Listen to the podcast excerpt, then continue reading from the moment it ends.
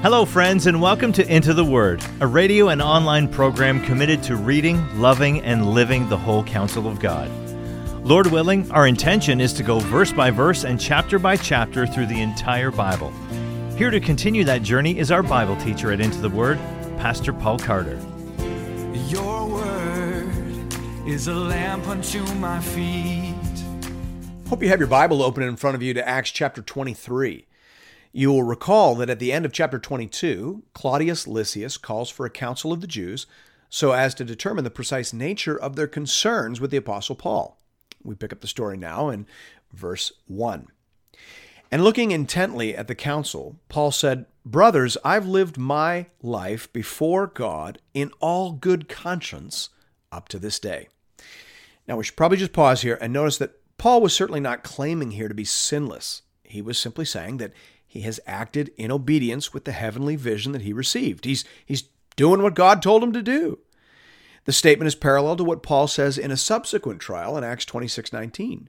There, Luke records Paul as saying, "I was not disobedient to the heavenly vision, but declared first to those in Damascus, then in Jerusalem, throughout all the region of Judea, and also to the Gentiles, that they should repent and turn to God, performing deeds in keeping with their repentance." However, Paul's claim to have heard from God and to have been doing what God said does not sit well in our story with the high priest. Verse 2 says this, "And the high priest, Ananias, commanded those who stood by him to strike him on the mouth. Then Paul said to him, 'God is going to strike you, you whitewashed wall. Are you sitting to judge me according to the law? And yet, contrary to the law, you order me to be struck.'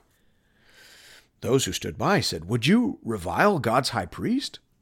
And Paul said, 'I did not know, brothers, that he was the high priest. For it is written, you shall not speak evil of a ruler of your people.'" Now, what are we to make of this very unusual exchange? We should point out that Ananias is not the same high priest as the one mentioned back in Acts 4, verse 6. That was Annas. This is Ananias. Ananias had been appointed high priest in AD 47 and then was dismissed in AD 58-59. He was then later assassinated in AD 66 for being too cozy with the Romans. Josephus, the famous Jewish Roman historian, tells us that Ananias was an insolent and hot-tempered man. So it isn't hard to imagine him ordering the Apostle Paul to be struck on the face for saying something that he considered to be blasphemous. It was, however, highly out of order. Leviticus 19, verse 15 says, "You shall do no injustice in court. You shall not be partial to the poor or defer to the great, but in righteousness shall you judge your neighbor." So Jewish law, just like Roman law, demanded that judges act in an impartial manner and follow carefully the dictates of the law. There was supposed to be care and deliberation, careful thought, rather than simply punishing people without due process. Interesting to note, of course, that the Romans follow their laws far more consistently than the Jews follow theirs in both the trial of Jesus and then here again in the trial of the Apostle Paul. Thus, Paul charges this judge with hypocrisy. That's what the term whitewashed wall means. It comes from Ezekiel 13. Now, interestingly, Jesus said something very similar to a similar group of people. In Matthew 23:27, Jesus says, "Woe to you, scribes and Pharisees, hypocrites, for you are like whitewashed tombs." So I share that only to say that I think we should be cautious here in saying that Paul sinned by saying what he said. Now, certainly apostles could sin. Just because they have unique authority doesn't mean that they are sinless, but I'm just not sure that that is what Luke means for us to see. This is what prophets do in the Bible. They rebuke unjust and hypocritical leaders. Jeremiah does it. Ezekiel does it in the Old Testament. Jesus does it. And here we see Paul doing it. So then, what do we make of Paul's statement in verse 5 where he seems to be walking back his comments? He says, "I did not know, brothers, that he was the high priest, for it is written, you shall not speak evil of a ruler of your people." There are three commonly given explanations for this. The first one is that Paul had bad eyesight, and he didn't see that it was the high priest who had ordered the soldier to strike him. So If he had seen, maybe he would have chosen his words differently. That is possible. Paul talks about signing his letters in big, clumsy characters. Presumably, as an older man, he had very bad eyesight, as some church legends seem to suggest. As plausible as that is, it is not the majority view of scholars. Some take a bit of a parallel track. They suggest that Paul simply didn't recognize who was presiding because this wasn't actually a formal trial. It was a pre-trial called by Claudius Lysias, and so quite possible that the high priest would not have been wearing the official robes of his office and would therefore have appeared to Paul just like any other man gathered to hear the case. That's also possible. The third suggestion is that Paul is speaking ironically here, as if to say, I did not think that a high priest would conduct himself in such a manner.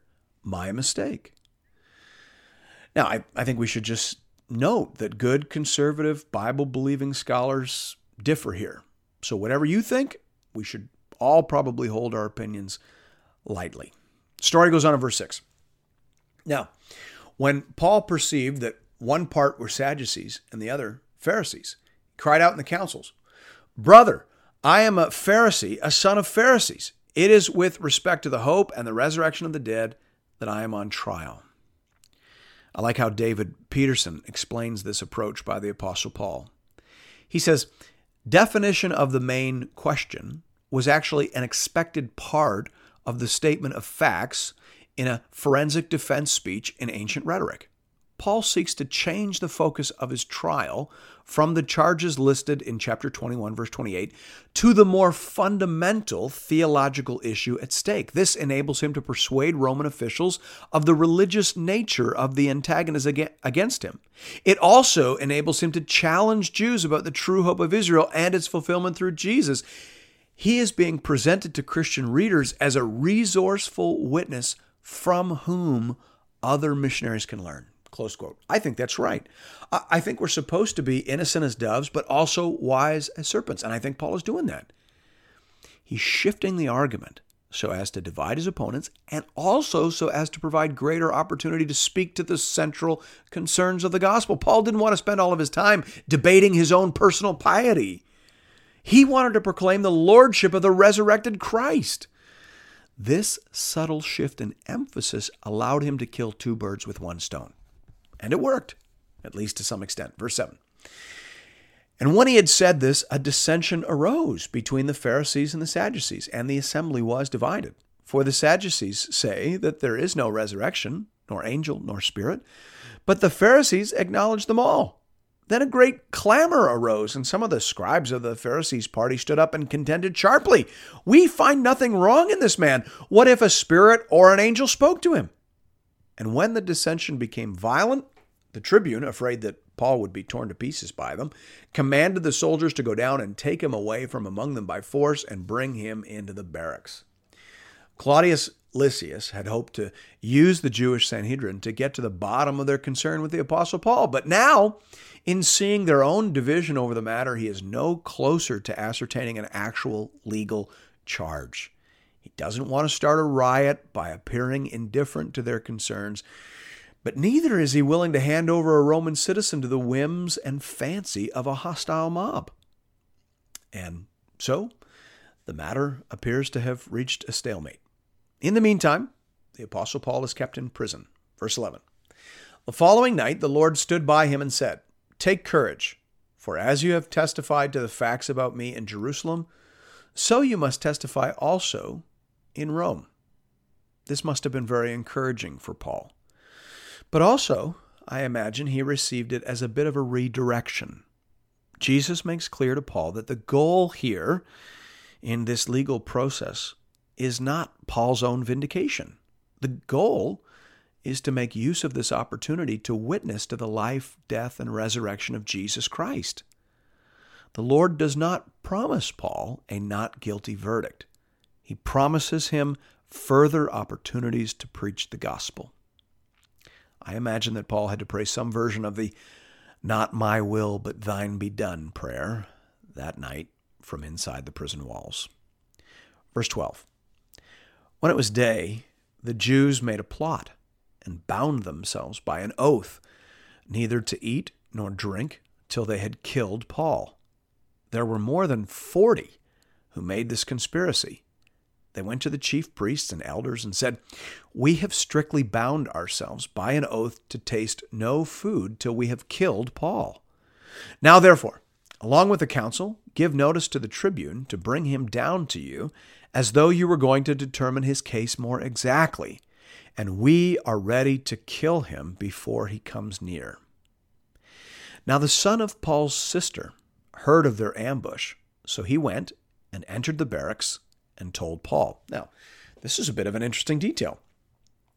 Not so much the hasty vow of some zealot Jews, that actually is not surprising, but this part about Paul's sister and his nephew, that comes kind of out of left field. Who are these people and where have they been for the last 22 chapters?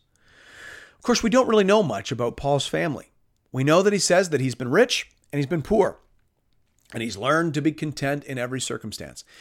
It would seem likely that Paul was rich as a child growing up and attending, as we've said, Hebrew Harvard in the city of Jerusalem. I'm sure that wasn't cheap. It then seems that he was poor when he was conducting his mission trips. Finances were often an issue, and he had to work with his own hands to support himself. From that detail, some scholars suggest that Paul was cut off from his family resources when he converted to Christianity. But then here, near the end of his life, he does appear to be more well off. He was able without any difficulty to pay for 3 men to complete a Nazirite vow, which suggests to some that Paul had been reconciled, at least somewhat, to his family and had access again to the family resources. Enter this sister and her son. Now, we will never know as much about these things as we would like. Luke is not writing a biography of the Apostle Paul. He is writing the story of the spread of the gospel from Jerusalem to Judea, Samaria, and all the world. And right now, he's telling us how it got there, how it got to Rome, at least in part, through the imprisonment and trial of the Apostle Paul. So the focus here is on how this trial ended up getting bumped out of Jerusalem, up to Caesarea, and then ultimately on to Rome. And that story continues in verse 17. Paul called one of the centurions and said, "Take this young man to the tribune, for he has something to tell him." So he took him and brought him to the tribune and said, "Paul, the prisoner, called me and asked me to bring this young man to you, as he has something to say to you." The tribune took him by the hand and, going aside, asked him privately, "What is it that you have to tell me?" And he said, "The Jews have agreed to ask you to bring Paul down to the council tomorrow, as though they were going to inquire somewhat more closely about him. But do not be persuaded by them, for more than 40 of their men are lying in ambush for him, who have bound themselves by an oath, neither to eat nor drink, till they have killed him. And now they are ready, waiting for your consent." So the tribune dismissed the young man, charging him, "Tell no one that you have informed me of these things." Then he called 2 of the centurions and said, "Get ready 200 soldiers with 70 horsemen and 200 spearmen to go as far as Caesarea at the 3rd hour of the night. Also, provide mounts for Paul to ride and bring him safely to Felix the governor." And he wrote a letter to this effect: "Claudius Lysias, to His Excellency the Governor Felix, greetings. This man was seized by the Jews and was about to be killed by them when I came upon them with the soldiers and rescued him, having learned that he was a Roman citizen. And desiring to know the charge for which they were accusing him, I brought him down to their council. I found that he was being accused about questions of their law, but charged with nothing deserving death or imprisonment. And when it was disclosed to me that there would be a plot against the man, I sent him to you at once, ordering his accusers also to state before you what they have against him." Now, Claudius Lysias' account is not entirely accurate. He presents himself in a very favorable light, claiming to have rescued a Roman citizen from an angry mob, which isn't exactly how it went down. He also fails to mention that he had Paul tied up and about to be flogged before actually discovering that he was a citizen. But those details aside, Lysias does what any wise mid-level governmental official would do in this situation. He bumps the problem up the company chain. He has decided that this issue is above his pay grade, and he washes his hands of the matter, figuratively speaking. He sends Paul north to the governor of the region, one Tiberius Claudius Felix, a freed slave, actually, who rose very high through the Roman ranks. He became governor in AD 52, but was so violent and ham-fisted that he was eventually recalled to Rome. It's interesting to note the charge that Lysias records in the letter. Obviously, the conversation has shifted a little bit, at least in his mind. Originally, the charge was that Paul had brought a Gentile into the temple, but now there's no mention of that. Lysias simply says that Paul finds himself at the center of a theological controversy related to complex matters of Jewish law. Thus, he frames the dispute as essentially theological, as it seems that Paul had hoped. Luke continues the story in verse 31. So the soldiers, according to their instructions, took Paul and brought him by night to Antipatris. And on the next day they returned to the barracks, letting the horsemen go on with him. When they had come to Caesarea and delivered the letter to the governor, they presented Paul also before him. On reading the letter, he asked what province he was from. And when he learned that he was from Cilicia, he said, "I will give you a hearing when your accusers arrived." And he commanded him to be guarded in Herod's Praetorium. Now, Herod's Praetorium was a beautiful palace, actually, right by the sea. I've been there, and as far as prisons go, you couldn't really ask for anything better. As an unconvicted Roman citizen, Paul would have enjoyed certain freedoms at this point and certain protections that he would not have enjoyed on the road. He probably would not have chosen this imprisonment, but it certainly proved to be fruitful in the long run. God knows best. The Lord is high in the heavens. He sees the whole board, and he plays a long game. Thanks be to God. And thank you, friends, for listening to another episode of Into the Word. If you would like to support this program, please consider leaving us a rating or a review on iTunes, as it will help other people find and access these materials. If you're looking for more Bible teaching from Pastor Paul, you can find our entire library of content over at the Into the Word website at intotheword.ca, or you can download the Into the Word app at the iTunes Store or on Google Play. If you'd like to contribute to this listener-supported program, just go to the website and click the Give bar in the top right-hand corner. You can also contribute through the Into the Word app. We hope to connect with you again really soon right here for another episode of Into the Word.